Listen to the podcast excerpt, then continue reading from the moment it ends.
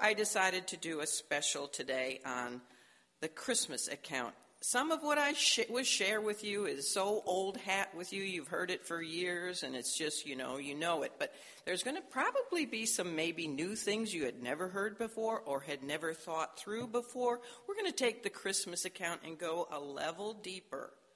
And I think, as I heard from women yesterday, I think you're definitely going to learn something new. For example, how many of you have ever heard, unless you were with us in our study 13, 12, 13 years ago, how many of you have heard of the Jeconiah curse? So let's bow in prayer and then we'll begin our lesson. Father, thank you for the beauty of this day. Thank you for the privilege we have to gather together to get to know you better through the, a look at your holy word. Thank you for your eternal word, that it endures forever and it has so much to learn in it. We can never, even in a lifetime, glean all that you have to say to us through your written holy word. We thank you, Lord, for the living word who you sent from heaven, the son that was given, the child that was born, the baby Jesus, and, and who he grew to be as a sacrifice for us, the perfect Lamb of God. He was the Lamb from the very beginning, which is why he was put in a manger a food trough, an animal food trough. How we thank you, he was willing to become that perfect Passover lamb for our sins. We can never thank you enough. We can never praise you enough for your redemptive plan and that we are part of it. I would pray that every woman in this room truly has been redeemed by the precious blood of the Lamb. Now, I ask that the Holy Spirit would be our teacher this morning, that we would be able to focus on um, new things and old things and see them all in the light of eternity. For we pray, Jesus, in your name. Amen. I'm going to begin on your handout with the Jeconiah curse, and for that, would you turn to Matthew 1, where we have one of the ancestral records of the Lord Jesus Christ. And Matthew, remember, wrote his gospel account with Jewish readers in mind. So the Jewish people, if they're going to read about the ancestry of the Christ, the promised Messiah, they would definitely want to know if he was the son of Abraham and the son of David. So that's exactly how Matthew begins. Of course, this begins really the whole New Testament, and it says the book of the generations of Jesus Christ, the son of David. Yes, he qualified. He was the son of David and the son of Abraham. And now, if you will move on down to verse 11 and 12, we hear about a man named Jeconias who was in the ancestral lineage of Jesus Christ. It says, verse 11, and Josias, that's Josiah, King Josiah, begat Jeconias and his brethren about the time they were carried away to Babylon. And after they were brought to Babylon, Jeconias begat Salathiel. And then it goes on from there until you get down to verse 16 and you see that Jacob begat Joseph, the husband of Mary, of whom was born Jesus, who is called Christ. All right, so in verses 11 and 12 of Matthew chapter 1, we learn about this man, Jeconias, who is also called Jeconiah, and in the Old Testament he's referred to Coniah. He's all one and the same. He was the second to last king to rule in the southern province of Judah and uh, that was he was the second to last king before King Nebuchadnezzar came over and carried all the Jewish people in, in three haulings. He carried the Jewish people over into Babylon, where they stayed in captivity for how many years? 70 years. now, Jeconiah, like the kings who had preceded him, ignored all the warnings from the prophets of impending doom if they did not turn from their evil ways and from their idolatry. You would think that the southern province of Judah would have learned a lesson from the northern province, which at that time was called Israel, because they had not listened to their prophets either about turning from their idolatry, and who came and swooped them away? The Assyrians. But God gave this southern kingdom a little more time and some more warnings, but they still didn't learn the lesson. And so they were carried off into captivity. And God placed a curse on the royal lineage of Jeconiah. Although he did have children, this man, we saw one of them, his firstborn was Salathiel. He had seven sons. He probably also had daughter. He had children, and yet God, through the prophet Jeremiah, said that he was to be written down as childless. It says, can you see that? It's Jeremiah 22 30 on your handout. Thus saith the Lord, write ye this man Conias, who is also Jeconias, write him down as childless, a man that shall not prosper in his days, for no man of his seed shall prosper sitting upon the throne of David and ruling any more in Judah. This means that even though the line of rightful kingship passed through Jeconiah's sons, and his grandsons and his great grandsons, etc., all the way down there to Joseph. Yet not one of his seed, not one of his descent, male descendants, would ever reign as king upon David's throne. By whose decree? God, by God's decree. And did you know that is exactly what happened? That is exactly what happened. There has not yet to this day, 2,600 years later, been a descendant of the rightful royal lineage from David that has sat on the throne of Israel, not a rightful king. After Jeconiah, there was one more king. His name was Zedekiah. He was the one that uh, the Babylonians put a hook in his lip, a big hook, and they dragged him to, to captivity in Babylon with that hook in his mouth. But Zedekiah, the last king of Judah, was not a descendant of Jeconias. He was Jeconias' uncle. So this prophecy, this curse is, is held true. Herod the Great, who was the evil king of Judea when Jesus was born, was the first king to rule in Judea since the time of the Babylonian captivity. But that man and the whole Herod dynasty, they were not even Jewish. Herod was not Jewish. The Herods were the descendants of Esau, not Jacob. Jacob, you know, his name was turned, changed by God to Israel, and from him were the 12 tribes of Israel born. So the Herod, Herod the Great and all the Herods that followed him, they were Edomites or Edomites. They were not Jewish. They had no genealogical or biblical right to be sitting as kings in Israel. You know, they also appointed the high priests. Rome appointed. They allowed the Herods to appoint the high priests. And do you know the high priests ruling in Israel at the time of Jesus were not of the right lineage back to Aaron? It was the Aaronic priesthood from which came the high priests. The other priests came, came from the tribe of Levi. And so you had false kings sitting on the throne and you had false high priests. And, and it reminds me of what's going to happen in the end time. The, both of that is a picture, a, a, a type, a prophetic picture of what's going to happen in the end times. You know, there was a false king sitting on the throne when Jesus came at his first coming. And there's going to be a false king sitting on the throne of Israel, basically, in the, at his, the time of his second coming. And he will have as his partner in crime. His name is the Antichrist. We don't know his real name yet.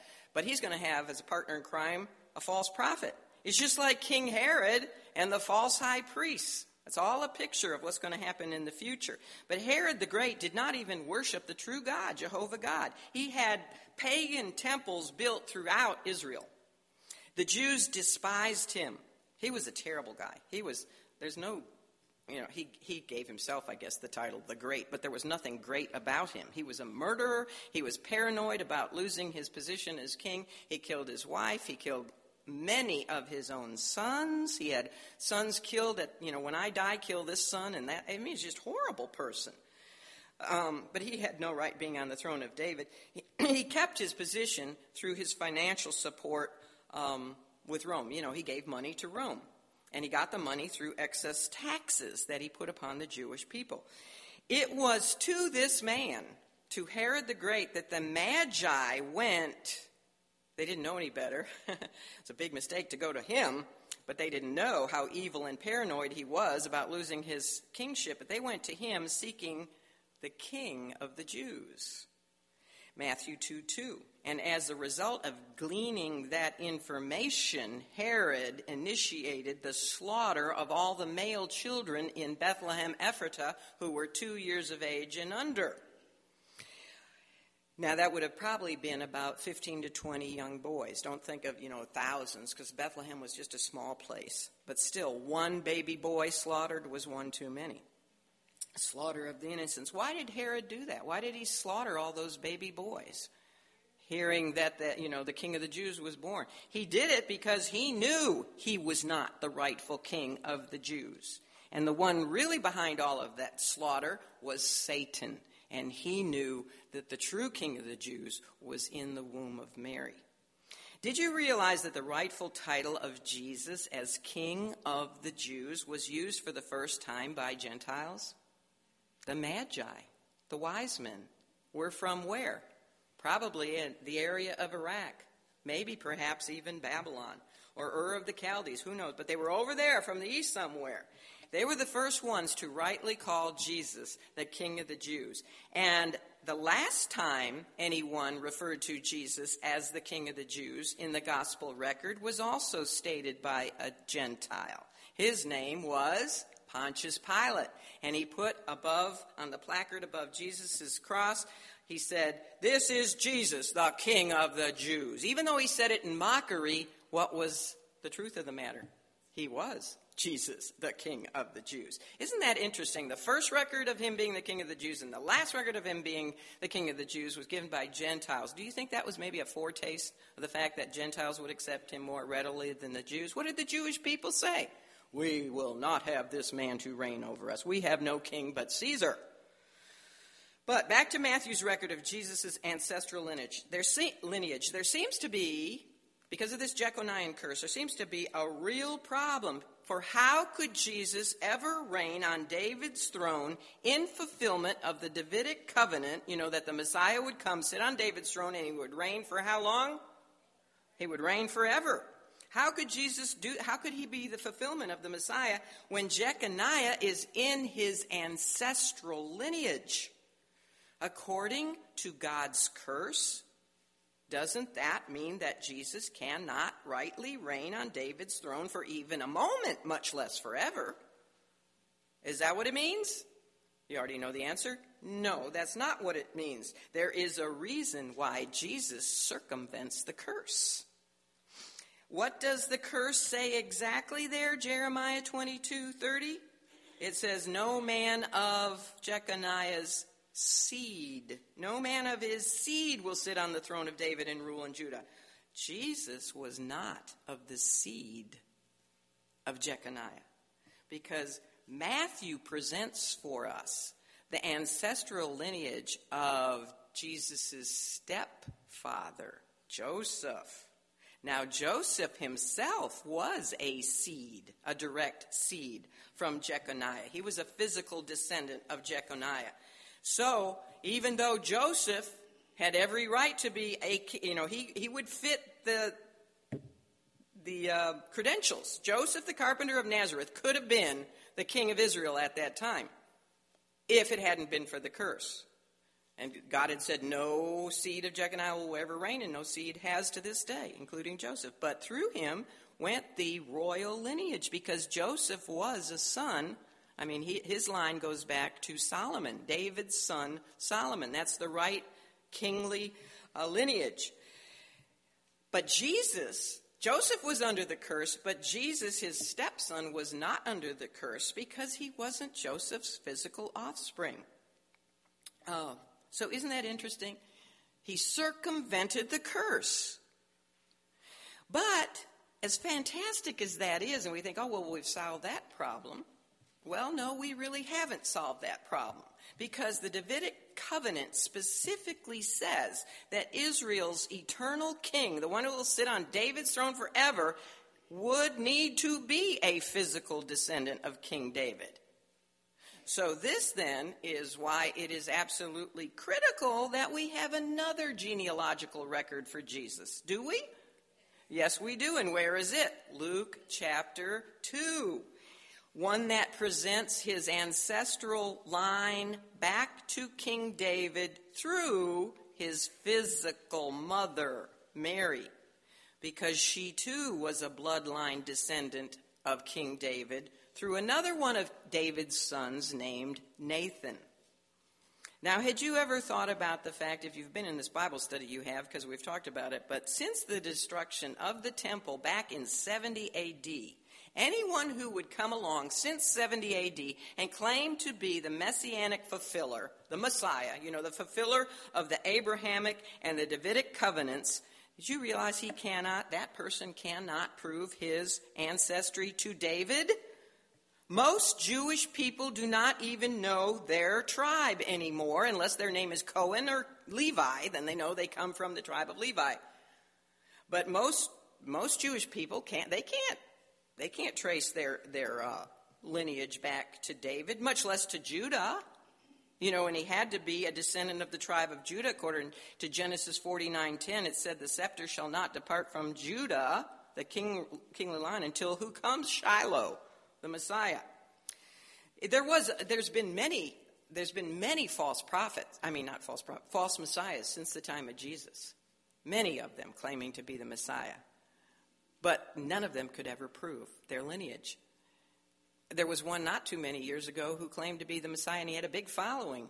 A guy that was born in New York City. I would so much have wanted to say, well, how can you be the Messiah? Because the Messiah was to come from Bethlehem. And you were born in New York? You do not qualify. Got news for you. There is, of all the Jews who have ever lived or will ever live, there's only one whose ancestral record is preserved. Not just with one record, but with how many? Two, because it takes two witnesses to make adequate proof of testimony according to Deuteronomy 17:6 and we do have two witnesses we have the witness of Matthew Joseph's lineage the royal throne line we have the witness of Luke the bloodline through Mary actually Jesus has 3 you know it says out of the mouth of two or three witnesses we have 3 for Jesus because we have his divine I can't even call it gene- genealogy, but we do. We have his record from the beginning. John 1 1. In the beginning was the Word, and the Word was with God, and the Word was God. And if you go down to John 1 14, it says, And the Word became flesh and dwelt among us. Well, let's move on now to the second thing I'm going to talk about the announcement that broke the 400 years of intertestamental heavenly silence. You know, now you might want to turn one book back to Malachi. I don't know if you're in Luke or Matthew, but go back to Malachi. It's the last book in the, the Old Testament some of the very last words that the Jewish people heard from the Lord of hosts. If you read in Malachi over and over again, it uses that term for God, the Lord of hosts. What does that mean? Who are the hosts? Right, the angels, the Lord of the angelic realm. That's God. Some of the last words we ever heard from the Lord of hosts before he sealed up the Old Testament scripture were found in Malachi 3 1. Look at that first. Where the Lord of hosts, now remember who is speaking. Look at the end of that verse. Say it, the Lord of hosts. So the one speaking is God. And what does he say? He says, Behold, I will send my messenger, and he, my messenger, shall prepare, the way before me. Who's the me? And who else is he? The Lord of hosts. That is a definite right there, it tells you Jesus is the, the, he is God. All right, now let's look at the very last words that closed up the Old Testament. Turn over one chapter and look at um, Malachi 4. Look at verse 5. Again, he's telling how he will send Elijah the prophet before the coming of the great and dreadful day of the Lord. We know that John the Baptist was the one who prepared the way of the Lord at his first coming, and he was in he came in the spirit and in the power of Elijah. But in when the Lord comes a second time, there's going to be like another Elijah preparing the way. That's why many people say Elijah might be one of the two mighty witnesses. But look at the last verse that seals up the Old Testament. It says, "And he, that is the uh, messenger before the Messiah, shall turn the heart of the fathers to the children, and the heart of the children to their fathers, lest I come and smite the earth with a curse." Then that was said, and the Old Testament was sealed. There would then be 400 long years of silence from God.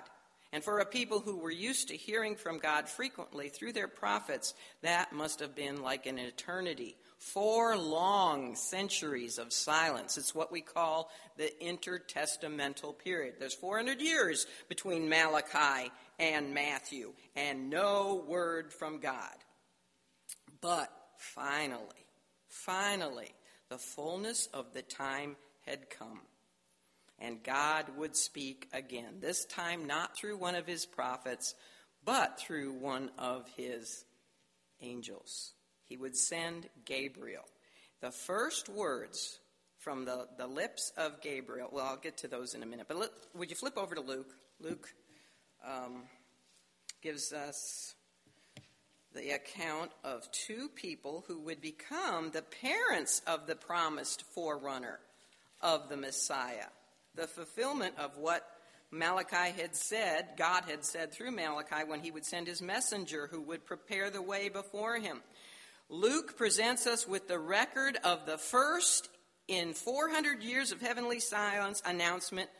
He begins that record when God's finally going to oh, speak again through, through Gabriel. He begins by introducing us to two people and their names, I told you they're the parents of the promised forerunner, their names are a message from God. What are their names?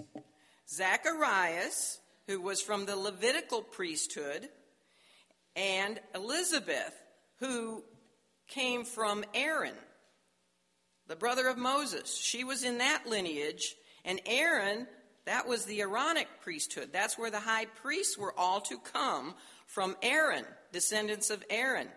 And I told you already, Herod and his, not Herod, but the, the high priest, Caiaphas and Annas, and all those guys were not from the Aaronic priesthood. So they were usurpers of that. But Zechariah was a true Levitical priest, and, and Elizabeth was from the true, she wasn't a high priest because she was female, but she came from Aaron. And their names are so significant because these are the first words from God in 400 years, and He speaks through their names. Remember how many times we've talked about the fact that names in the Bible are so significant? Well, you know what the name Zechariah means in Hebrew? It means the Lord remembers.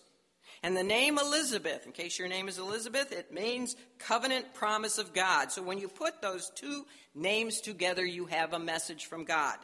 And here it is The Lord remembers his covenant promise. Isn't that amazing? God remembered all of his covenant promises that he had made throughout the Old Testament. He remembered his promise to Adam. Adam was the father of the entire human race. He had promised Adam that he would send a woman's seed who would crush the head of the serpent. He remembered his promise to Abraham now, Abraham, I know this always shocks people when I say it, but Abraham was a Gentile. Where did Abraham come from, ladies? Ur of the Chaldees. That makes him a Gentile. But he crossed over the Euphrates River. And therefore, he became known as a Hebrew because Hebrew means crossed over one. And it was from his descendants. He had Isaac and then Jacob, and Jacob's name was turned to Israel, and from him came a new people, the Jewish people. But Abra- the Jewish people came from the Gentile people. And now the Gentile people of the church are grafted on to the. I mean, God just works it all so perfectly, doesn't He? Because He's telling us something. We're all one. In Him, we are all one. So God remembered his promise to Adam, father of the whole human race. He remembered his promise to Abraham, who was a Gentile who became the father of the Jewish race. Actually, he's the father of the Muslims, the father of the Christians, and he's the father of the Jews, if you really want to be specific. And God remembered his promise to David, who was a Jew that it would be his greater son who would sit on the throne of Israel and reign over his kingdom forever. And God remembered his promise of Malachi 3:1 to send his messenger to prepare the way before the coming of the Lord of hosts himself, the Messiah. And what were they told, Elizabeth and Zacharias? What were or Zacharias? What was he told to name his son? John. You know what John means? Grace of God. Isn't that what it was all about? Not only was it the grace of God to Zechariah and Elizabeth, who could never have children, and now she had a problem, you know. She was barren. Her whole childbearing years, she was barren. Never conceived a child. And now she had a double problem because she was postmenopausal. which does present a bit of a problem, right? Um, so that, you know, to hear that they were going to have a son, he's going to be the forerunner of the Messiah, that's the grace of God. That is definitely the grace of God. But it was also the grace of God that the forerunner was going to announce the coming of the kingdom of God because the king was coming behind him shortly. John was six months older than Jesus. And uh, anyway, um, where was I? In speaking to Zacharias about the birth of John, Gabriel quoted, now this is in somewhere, I, I can't find my place, I'm all confused, but when, when Gabriel is speaking to Zacharias, he says to him that his son will be the one who will turn, he's quoting exactly from the last verse of Malachi. Malachi 4 6. He says, He shall turn the hearts of the fathers to the children, and the heart of the children to their fathers. Is that not incredible? For 400 years, God had been totally silent. But when that silence was broken, it was like he picked up right where he had left off. The last words of the Old Testament were, were that the the forerunner would turn the hearts of the children to the fathers, etc. Then along comes Gabriel, and his first message to man in 400 years is that the forerunner is coming, and he's going to turn the hearts of the children to the fathers, and the fathers to the children. So it's like God's clock stopped ticking in Malachi. 400 years later, it just picked up, started ticking again. So who could say that the Old Testament wasn't the preparation for the New Testament? Okay, let's talk about the virgin now, the virgin conception. When Elizabeth was six months pregnant with John, Gabriel again came to planet Earth, but this time with an even greater announcement to proclaim than the birth of the Messiah's forerunner. As wonderful as that was, and such a, you know, it was a miraculous conception, yet John was born by the seed of man. He was born you know, he was conceived, I should say, he was conceived the normal way. But this next message, which was given to a young Jewish virgin named Miriam, this message was the coming of the Messiah himself, and he would have a most unusual conception. Remember, God had told Adam and Eve in the garden that the one who would defeat Satan, crush his head, would be from a woman's seed. A woman's seed. Now, Adam and Eve didn't get that. I am sure they did not get that.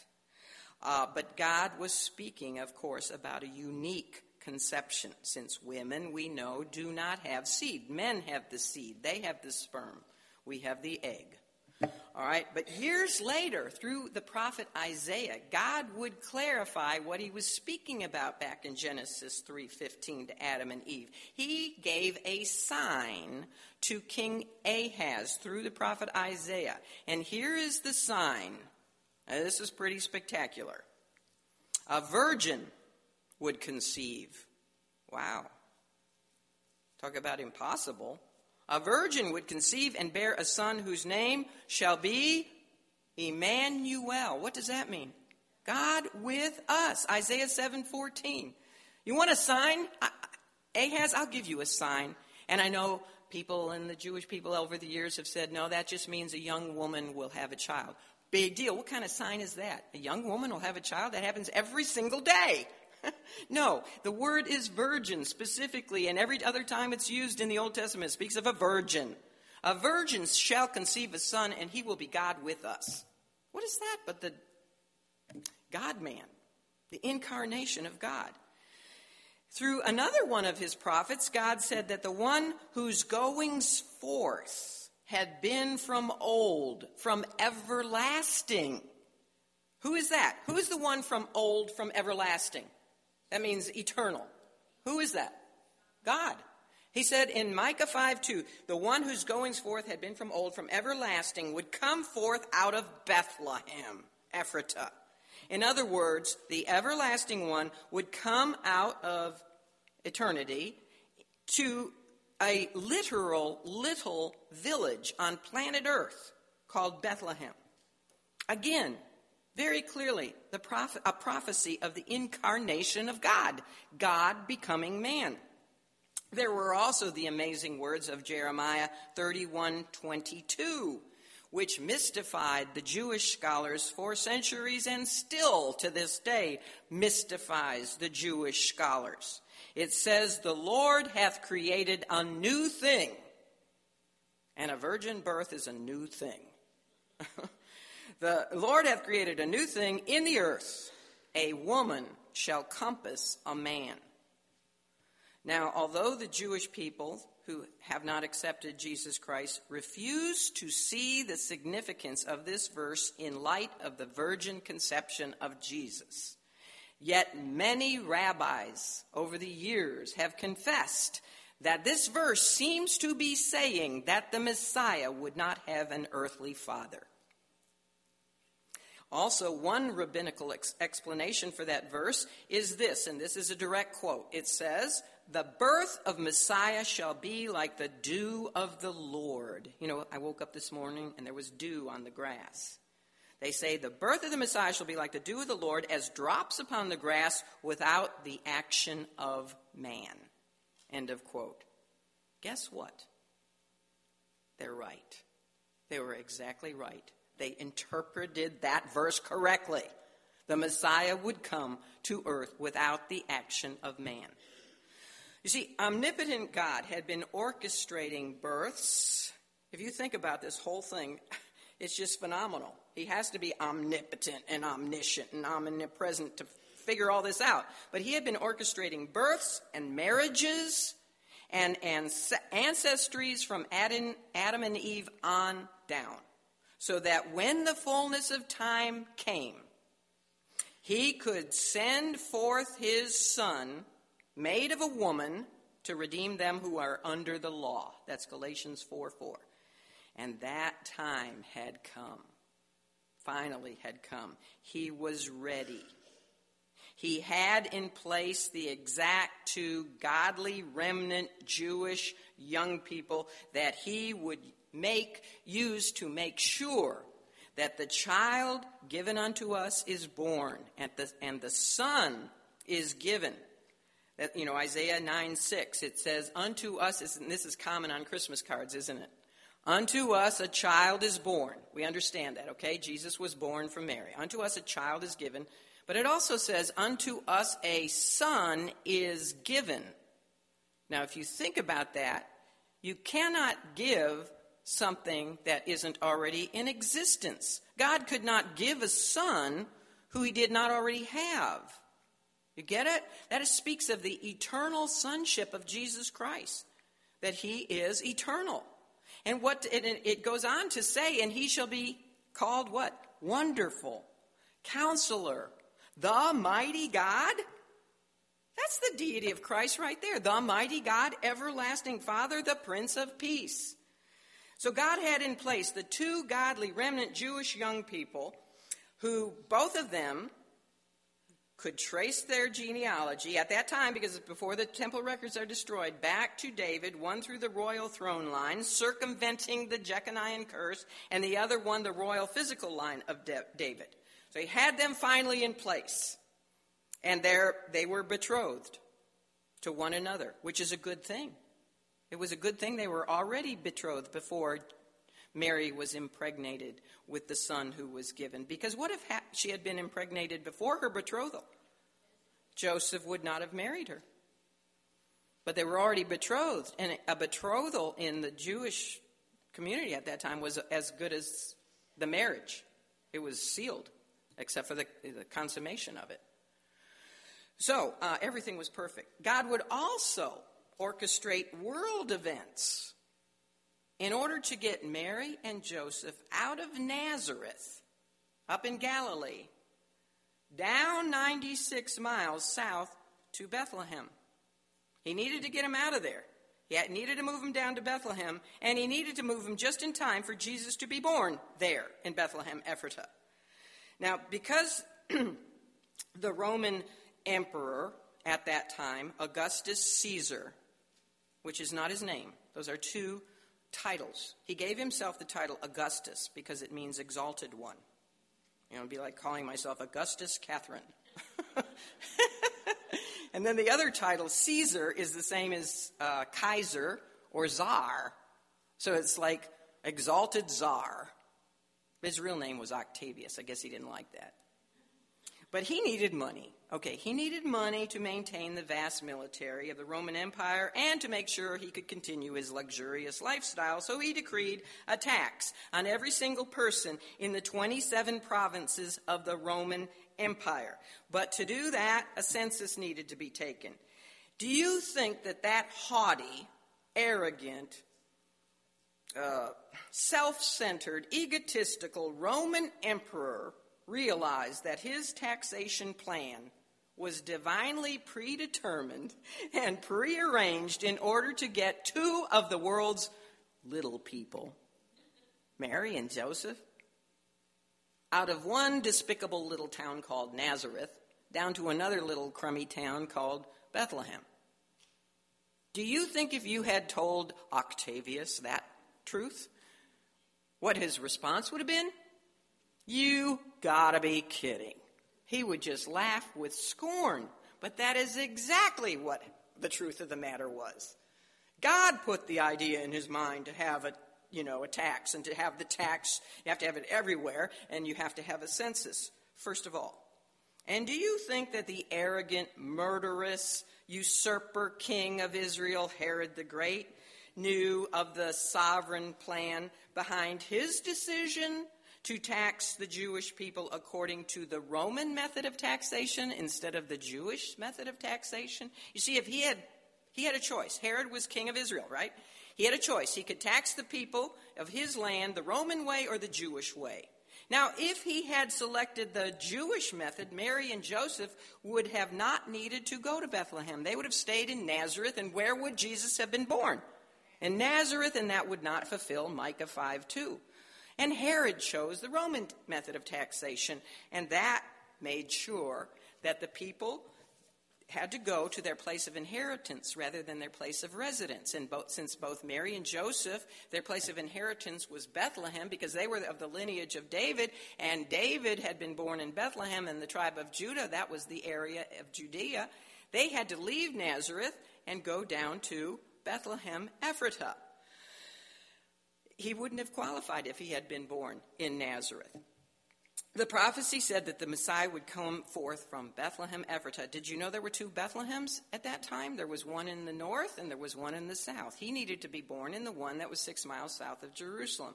Did you know that Bethlehem Ephratah was where Ruth met her kinsman redeemer Boaz? Did you know that Bethlehem Ephratah was where Samuel, the prophet Samuel, introduced Israel to her first divinely appointed king? a young shepherd boy named David. Now, Israel had wanted a king who was tall and handsome. And, you know, they picked Saul, but he was not God's divinely appointed king. So, isn't that interesting in Bethlehem? David was introduced by the prophet to Israel, the first divinely appointed king, and this is where God had said that the divinely appointed greater son of David would also be be born. David was born in Bethlehem, and so his greater son was to be born in Bethlehem. And also, of course, both names, Bethlehem and Ephratah, are so meaningful because Bethlehem means what in Hebrew? House of bread. What, a, what greater place could there be for the one who was the bread of life himself, the, man, the true manna from heaven, to be born than in the house of bread? And what does Ephratah mean? Fruitful. means fruitful. No one has been more spiritually fruitful than Jesus Christ, the true vine. So God used Caesar Augustus's census tax decree, and he used Herod the Great's use of the Roman manner of tax collection so that Joseph and Mary had to leave Nazareth to go to Bethlehem. Isn't God's providence absolutely amazing? Do you think if he orchestrated all those circumstances regarding the Lord's first coming, that he is yet at work orchestrating all the events for his second coming? Uh huh. He certainly is. He's at work today. He's putting well, today's voting day. He's putting people in positions. I, I, told the ladies yesterday, you might not like Putin very much. I sure don't. I mean, talk about an egotist. There you are. But God has him there because it's all working out in his plan Russia's going to come with Iraq and they're going to invade Israel. I mean, every, the whole stage is being set. Or is it Iran? I can't remember which one, but they're both in place regardless. The war of Gog and Magog. So God is, you know, He's providential. He literally set the whole world in motion with thousands of people going from their original places of inheritance to their places of res- from their places of res- residence so that one young teenage pregnant girl would give birth to the one from everlasting in the house of fruitful bread.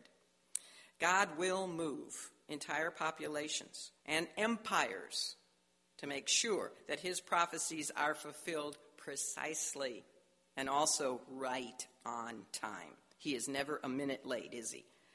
So, well, and you think about this, it was really another miracle that Mary managed that long uphill trip to Bethlehem from Nazareth. I say uphill because even though they were heading south, Bethlehem is a thousand feet higher than Nazareth. So she's going 96 miles uphill on a donkey. That's pretty hard when you're in your ninth month of pregnancy. I don't recommend it.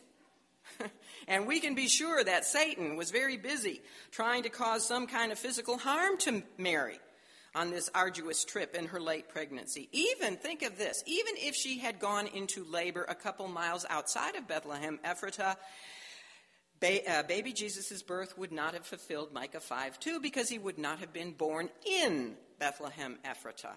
And that, that little what if scenario had actually happened. Do you remember Rachel? She had uh, also traveled while she was pregnant, and she gave birth apparently prematurely, outside of Bethlehem Ephratah. She didn't make it to the little town. She was outside, and she gave birth to Benjamin, and she died in the process. Genesis 35 19. Well, going back to Gabriel and to his announcement to Mary, Miriam, she, you know, she heard what he said that she would, she would give birth to the Son of God. You know, she got that part, but she said, "Well, how can this be? How can this be since I have never known a man? Luke 134. That is her own testimony as to her virginity.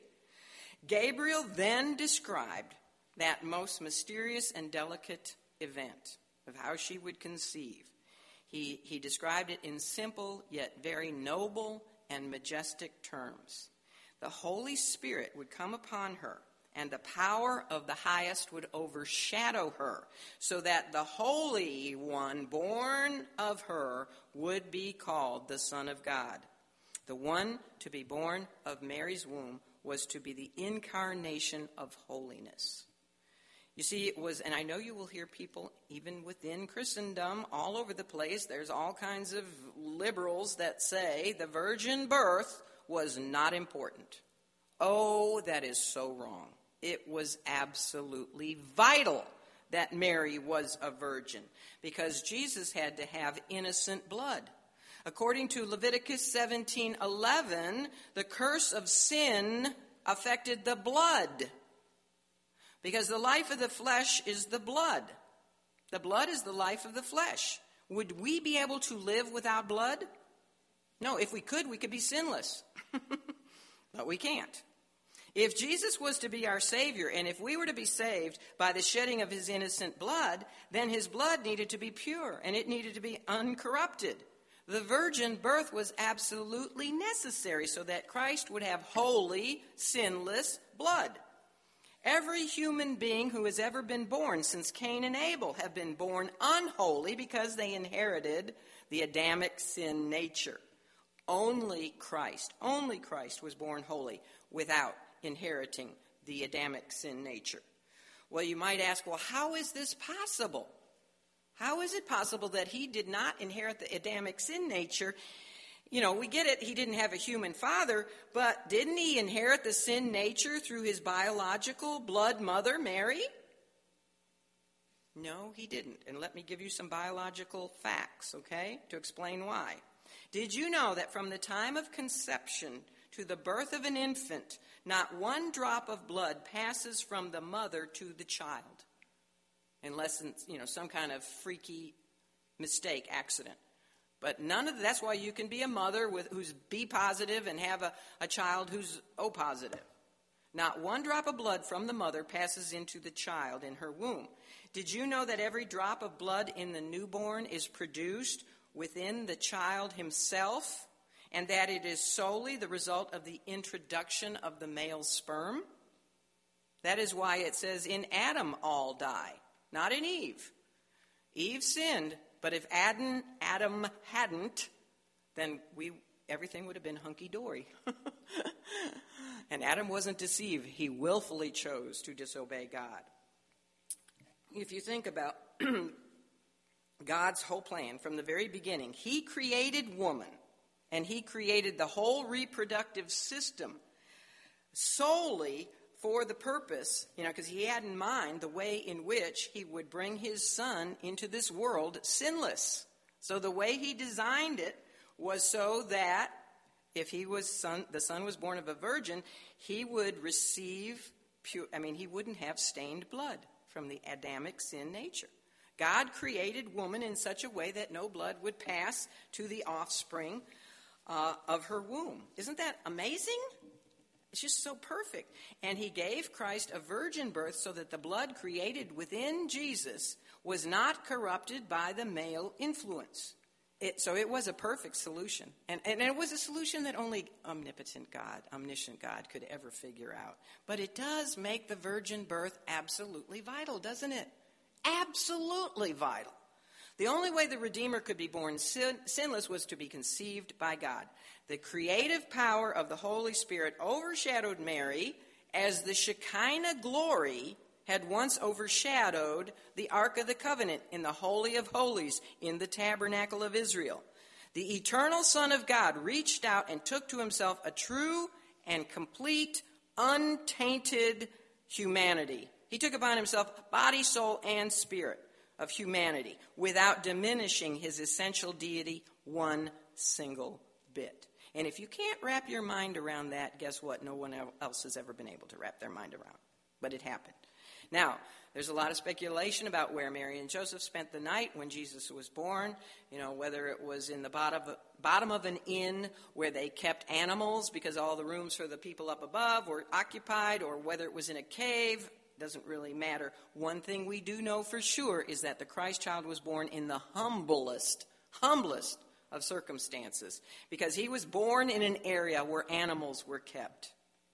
How do we know that? What was he laid in? He was laid in a manger, and a manger is an animal food trough where they put the food for the animals. Well, that's very appropriate. Why not? After all, he was the lamb, wasn't he? And speaking of lambs, to whom was God the first God sent announcement of the Savior's birth given? Shepherds. Common shepherds. If, you know, if word of this reached the ears of the Jewish religious leaders, and I'm sure it did, we can be sure that those guys would have scorned and disbelieved that the Messiah had truly been born. Because if he had truly been born, and they knew he was to be born in Bethlehem Ephratah because they told Herod the Great that. When the wise men came and asked Herod, he called the, the religious rulers, and they knew right away where the Messiah was to be born. They said Bethlehem Ephratah.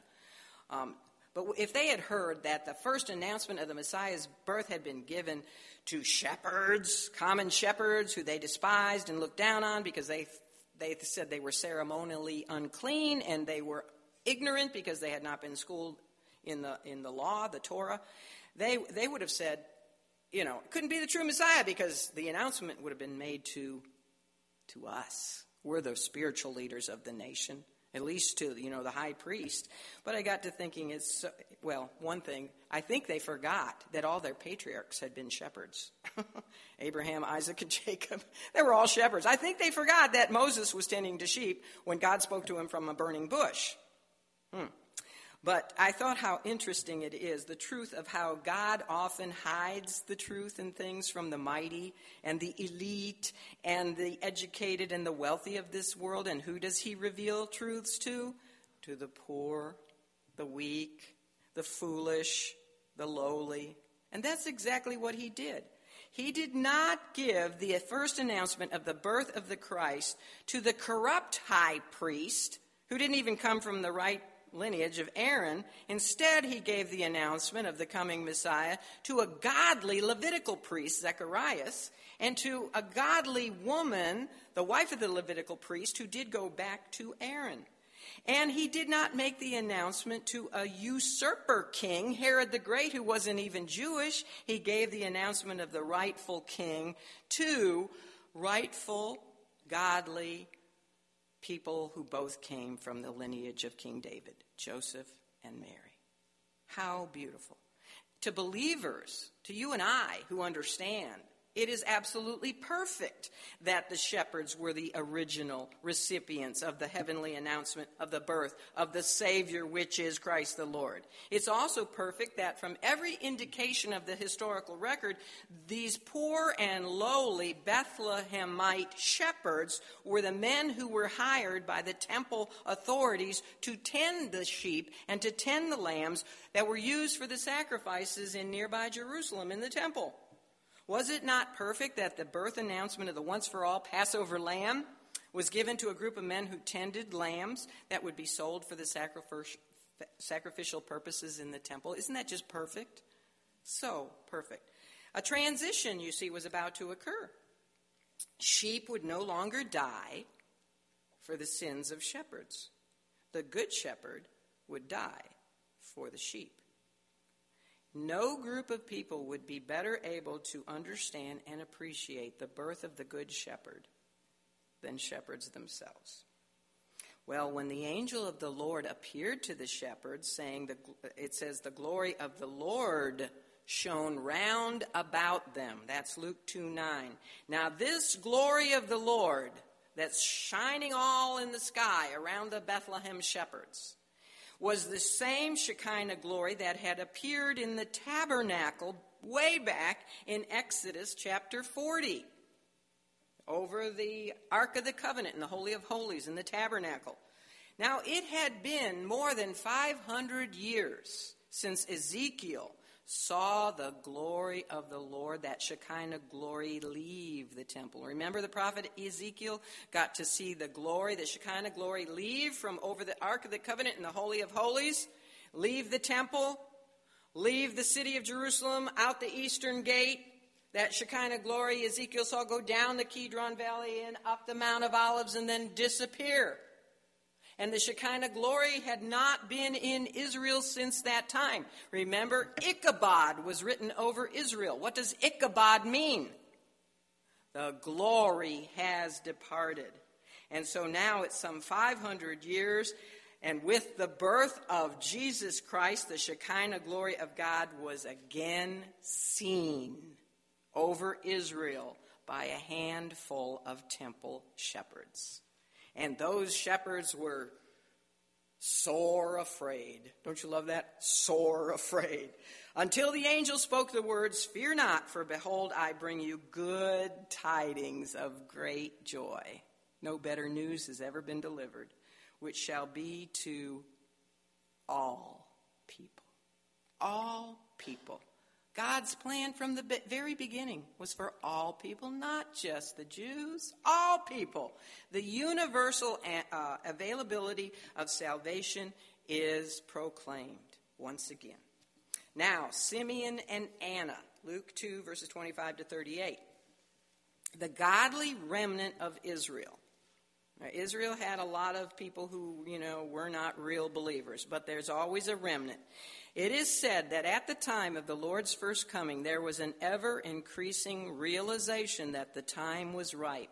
The people who studied their scriptures, they knew from Daniel's prophecy in Daniel chapter 9 that the time was coming. It was approaching.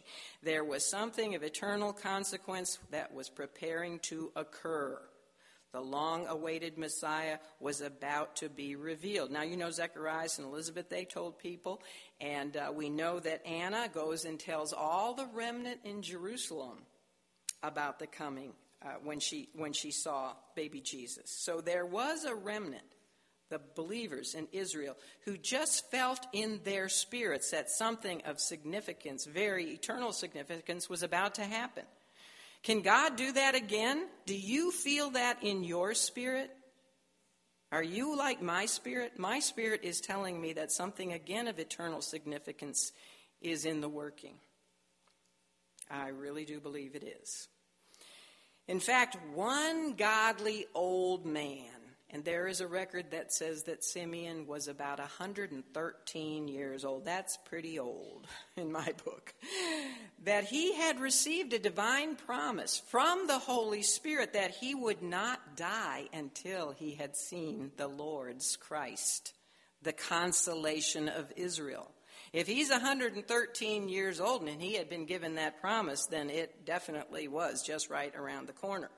Just so happens he was in the temple when Mary and Joseph came in with eight day old baby Jesus to have him circumcised. And what did the Holy Spirit tell Simeon the minute he laid eyes on that baby? I think maybe he could see the Shekinah glory over him. He knew instantly that his eyes had seen, and now he was ready to die. He was ready to die. It reminds me of Methuselah. You know, Methuselah means when he dies, it shall happen. And the year Methuselah died was the year the flood happened. And here again, Simeon, you know, had been promised that he wouldn't die until he had seen the Christ. Well, as he is praising God, um, Anna just happens. You think Anna just happened to pass by and hear Simeon? No, of course, she was there. She was old too. She was a prophetess. Do you know she came from the tribe of Asher, which tells us that those ten tribes of Israel that were carried off by Assyria are not lost forever. There was a godly remnant of every tribe that came down to Jerusalem and rightly uh, worshiped God in Jerusalem. She was of the tribe of Asher. Asher was one of those tribes carried off.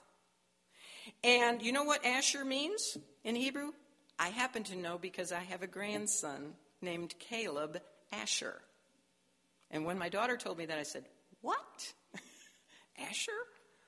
Really? You're serious? She said, Yeah, Mom. He came from a good tribe. I looked it up. Yeah, he had a good that was a good tribe. But you know what the name means? Asher means happy. Oh, and there is no grandchild as happy as my little Caleb Asher. He is one happy little kid. He talks a mile a minute. He just talk, talk, talks. He's so happy. Anyway, she was from the tribe of Asher, and she had served the Lord in the temple day and night, fasting and praying for how many years? Whew. 84 years in the temple day and night, fasting and praying. I mean, that's commitment. And she had been married. She was a widow, but she had been married for seven years. So if you add 84 and 7, and then you have to add how old she was when she got married. Let's say she was 14. If she was 14 or 15, she's about 105 or 106 years old. And she is so excited that she runs out and she tells all them in Jerusalem who were looking for redemption. So there were people waiting and anticipating the coming of the Messiah. They, they, they were right in assessing that baby Jesus was the Messiah. And they became the two witnesses in Jerusalem, in the very temple itself, to verify the arrival of the Messiah. Always takes two witnesses, so we had two. We had a man and a woman. It's significant that Simeon, who gave the first public recognition of the Messiah, which was in the temple, that he also, like the angel to the shepherds, included a statement about Gentiles being among people whom Jesus would save. In Luke 2:32, Simeon quotes from Isaiah 42:6 and Isaiah 49:6 and declares that eight day old Jesus is to be a light to lighten the Gentiles. Do you know that the highest honor ever given to Israel is that she brought forth the Savior of the world? Her destiny, Israel's destiny, and her history is all tied to that infant that Simeon was cradling in his arms. Well, the arrival of the wise men and the Star of Bethlehem, Matthew 2. If you want to turn to Matthew 2 or just look at what I've given you on the handout. I don't know if I gave you, yeah, I gave you some verses down there. There really is, I don't think, any part of the Christmas story that is more clouded with misunderstanding and myth than the arrival of the Magi, the wise men from the east. I hope you know that they did not come to the nativity scene where the, you know, baby Jesus was in the manger. Now, I know that when we set up our nativity scenes for Christmas, they're usually right there with the shepherds and the angel and Mary and Joseph and baby Jesus. But I have a friend who actually puts her wise men in, the other, in another room. because it took them about, they say, two years to get from where they were in the east, probably Babylon or Iraq somewhere. Maybe they even came like Abraham from Ur, the Chaldees, I don't know. But they were from the east. It took them about two years once they saw the Star of Bethlehem to get to Jerusalem. And so they didn't arrive until, and that's why Herod slayed, slayed, is that right? Slew, slew all the babies two years of age and under, all the male babies. But anyway, they, did, they didn't come till about two years later. And we don't know how many wise men there were. I know they usually say three, and they even have names for them. But where do you think the three came from? The three gifts. Frank, gold, frankincense, and myrrh, and so that's why. And there are there are reports that there could have been as many as two or three, up to fourteen, and some even say as many as two hundred. But that would really be expensive for our nativity sets, wouldn't it? Two hundred. 200 wise but anyway, um, because of Daniel's 70 weeks prophecy, Daniel 9, 24 to 27, the Magi, now these were believing Gentiles. And they had been um, probably strongly influenced. There was a reason, there's lots of reasons why God took um, Israel captive to Babylon for 70 years is because one reason they hadn't been observing the seven year rest for the land, but also he wanted to use Daniel and the godly Jews who were carried over into Babylon to be a testimony to those lost Gentiles. And indeed they were. Even King Nebuchadnezzar got saved because of Daniel. And so these magi, you know, their fathers, grandfathers, they had become believers and they, they studied the Old Testament scriptures. And they knew, because of Daniel's 70 weeks prophecy, that the arrival of the Messiah was near. Also, they knew because of a 14th century BC prophet named Balaam, of all people. Balaam. He was a bad prophet. He was a prophet of God, but he was materialistic and he was disobedient. But Balaam was, I mean, I guess if God could use Balaam's donkey, he could use Balaam. So he used Balaam to speak an utterly amazing prophecy that is often overlooked. It's in Numbers 24 17. Balaam had said, There shall come a star out of Jacob, and a scepter, which is symbolic of a king, shall rise out of Israel. So Daniel and the other Jews who were taken captive into Babylon would have known that this referred to, this prophecy referred to the promised Messiah, the King of the Jews. And this is therefore why the wise men from the east, when they finally got to Jerusalem, asked Herod, Where is he that is born King of the Jews? Because we have seen his star in the east. It's because of Balaam's prophecy. Well, when the wise men saw the phenomena in the sky, they gathered together gifts worthy to take to a king. This is the origin of Christmas gifts. It was, and it still is, the custom in the East to take a king, to approach a king with gifts. So, gifts in hand, they set out to travel many weary miles of hot desert sand, enduring the fatigue and the dangers that such a trip would bring in order to seek the King of the Jews and the Savior of the world. And they did not stop until they found him. That was commitment, wasn't it? That is commitment. If you think that it took them over hot desert sands, approximately, you know, after they got everything together, it took them about two years to get there. How many years did it take them then to get back? Another two years. So that's a four year commitment. So when they saw that star, they truly believed. And they wanted to go and find the king of the Jews because they wanted to fall at his feet and do what? Worship him. Did you know that 700 years before the Lord's first coming, that Isaiah had predicted that Gentiles would come to the light of the Lord on camels from the east, dromedaries, bearing gifts I have it down there on your notes. It's the last thing on your handout. And, and the Gentiles shall come to the light, and kings to the brightness of thy rising. The multitude of camels shall cover thee. The dromedaries of Midian and Ephah, all they from Sheba, shall come. They shall bring gold and incense, and they shall show forth the praises of the Lord. That prophecy was partially fulfilled when the Magi came to the baby Jesus with their gifts. This will be literally fulfilled in the millennial kingdom when you know all those Arabs who are giving us such a hard time right now? Gentile, Arabs, or yeah, they're Gentiles, when they will finally believe, you know, they'll be in the millennial kingdom, they will believe that Jesus truly is the light of the, the world, and they will come to him as he's reigning in Jerusalem bearing gifts. But did you notice the gifts mentioned? Gold and incense. Well, the incense is frankincense. What's missing there? Myrrh, because myrrh speaks of death. Death. And Jesus will never, ever die again. Well, the Star of Bethlehem has caused a lot of speculation over the centuries. Some have said it was a conjunction of two planets. Some have said that it was a supernova. Others have said that it was something like an erratic comet, or that it was a low hanging meteor, and all kinds of other things. But the Magi were astronomers. They were way ahead of their times. They were always studying the sky. They were familiar with those kind of natural happenings in the sky. So it would have taken more than a natural phenomena for them to set out on such a lengthy journey. Since the Bible doesn't explain the star, we can't be dogmatic about it. But we do know that it did not behave at all like a regular star or a planet or a meteor or a comet. When it first appeared in the sky, and the, the wise men are a long way off, but they, they see it. And when it first appears, they realized its significance immediately. And they set off for Jerusalem. The star, however, did not lead them to Jerusalem. They had their own GPS system. They knew how to get to Jerusalem. They knew from the scripture where to go. They knew to go to Israel, to Jerusalem, the capital.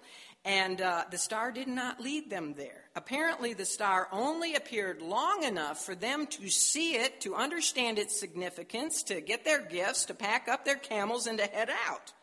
But then, after leaving Herod in Jerusalem to begin the short journey down to Bethlehem, after they found out Bethlehem Ephratah from the religious rulers who Herod called in and said, Where is it born?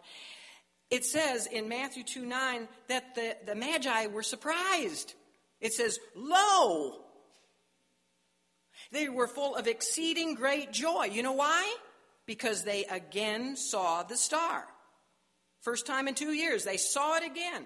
And this time it did lead them and it actually led them right to the house where Jesus, young two year old Jesus, was with Mary and Joseph. And that star actually stood over the very house in which the Christ child was residing. Now, to me, the best explanation for this star is that it was the manifestation of the glory of God. It likewise may have been the glory of God that led Abraham from Ur of the Chaldees. You know, it says in Genesis 12:1 that Abraham was to set out for the land God would show him. Abraham left not knowing where he was going. So do you think maybe the Shekinah glory of God led him step by step? Could very well be. We know that throughout the Old Testament, the, God's glory was manifested as light.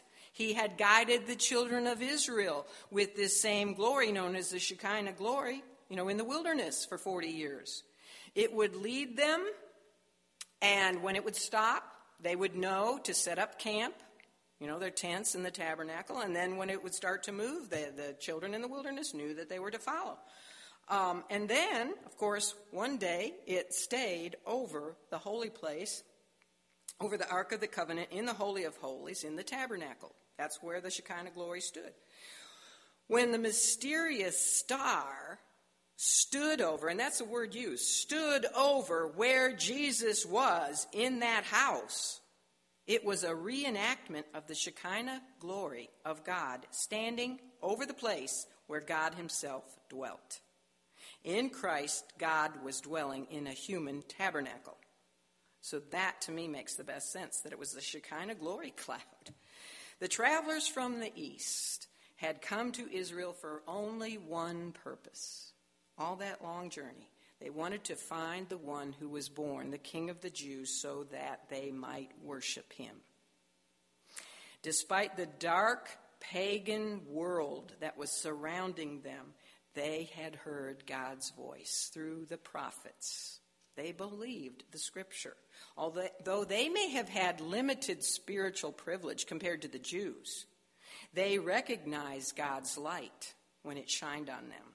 They responded by seeking him, no matter what the cost personally was. God promises to this day that those who seek Him, who genuinely seek Him, and live up to the light of truth He puts in every man, they will never fail to find Him. And that is why I like that little bumper sticker that says, Wise men still seek Him. So true. Let's pray. Father, we should indeed take great comfort in the fact of your sovereign providential control of history and of the world.